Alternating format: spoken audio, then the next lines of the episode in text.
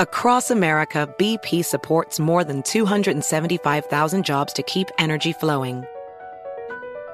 Jobs like building grid-scale solar energy in Ohio and producing gas with fewer operational emissions in Texas.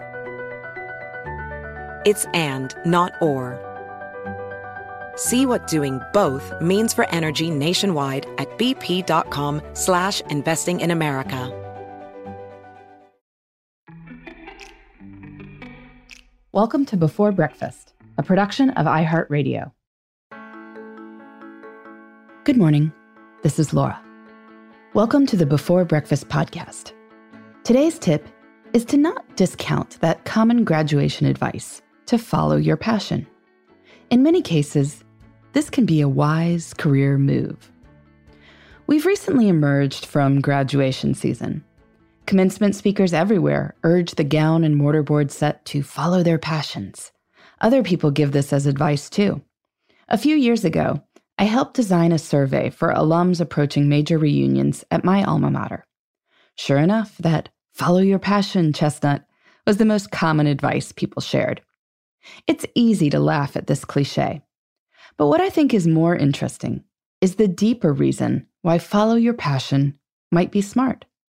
Some luck, like winning the lottery, is random. But more commonly, success is a numbers game. This means it is closely connected with what we find intrinsically motivating for reasons related to how we spend our time. As I watch my kids grow, I have been fascinated by the various ways they choose to spend the hours that they aren't at school or activities. My eldest loves movies, but not just the plots. He has become a diligent student of Box Office Mojo, a website that posts daily revenue figures for major theater releases. He studies the patterns and trends. He doesn't always love his math homework, but he makes sure to tell me when a movie's gross drops by just 50% in its second weekend compared to an expected 55% decline.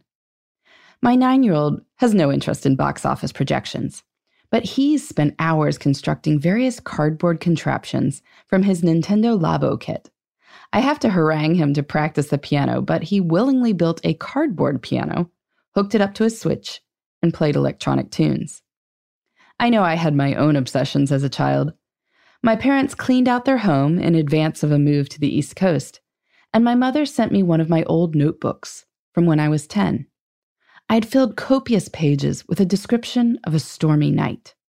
It wasn't a good description, but judging by length alone, I was willing to spend hours writing something that wasn't for school. Now back to that numbers game. As I've interviewed people about their careers over the years, the theme of persistence keeps coming up. People try a lot of stuff a lot. Starting out, you don't know what will work, but it makes logical sense that activity generates feedback and other activity. You can pay attention to what works. You can do your best to seize any opportunities that arise. I've seen this in my life. People sometimes ask me how I became a time management expert, putting that in quotes. This is not something you major in during college, and I did not think, hey, I'd like to be a time management expert, as I wrote that 12 page description of a rainstorm. But I knew I loved writing, and I knew I was willing to write a lot about anything articles, blog posts, books that never got published, books that got published but few people read, incredibly problematic book proposals, followed by slightly less problematic book proposals. And then, in the fall of 2008, an editor at Penguin read a book review I wrote and asked if I'd like to meet and discuss book ideas. My book proposal of the moment became the raw material for a book that came out in 2010 called 168 Hours You Have More Time Than You Think.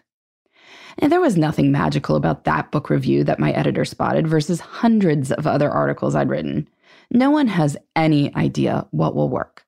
You put a lot of stuff out into the universe knowing that fairy godmothers are lazy. You need to give them as many chances as possible to work their magic. Putting stuff out into the world sounds like a lot of work. And it is. Which brings us back to the topic of passion. People won't spend gobs of their own free time pursuing something they don't enjoy for its own sake. They'll spend some time, sure, but not the sheer volume of time necessary for luck to happen. So that's why follow your passion can be wise advice. But it's not just wise advice for graduates. Now, I know that taking big risks can be harder when you're a grown up with kids and a mortgage and all that. Still, I think it behooves everyone to spend time thinking about what he or she finds intrinsically motivating. You don't have to quit your day job, but you can think about how you could spend more time practicing this craft. How can you start putting more stuff out into the universe?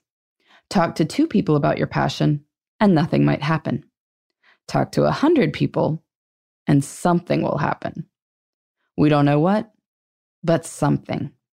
If you can then run with it, even as a hobby or side hustle, then that is the secret of success. So why not spend some time today thinking about what your passion might be? In the meantime, this is Laura.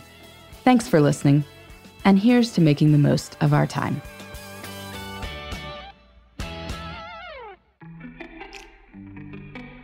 Hey, everybody. I'd love to hear from you. You can send me your tips, your questions, or anything else. Just connect with me on Twitter, Facebook, and Instagram at Before Breakfast Pod. That's B E, the number four, then breakfast, P O D. You can also shoot me an email at beforebreakfastpodcast at iheartmedia.com. That before breakfast is spelled out with all the letters. Thanks so much. I look forward to staying in touch.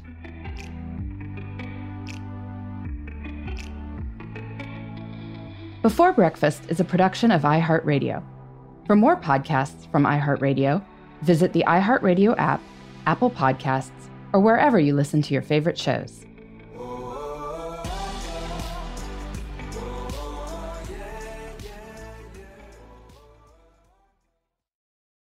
Zigazoo has made me zigzag.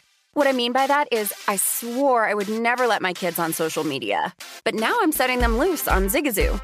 Zigazoo is a space for kids to post videos they've created and to share them with other kids just like them. Videos that are moderated by actual people. And since there are no comments or messaging, you don't have to worry about social trolling.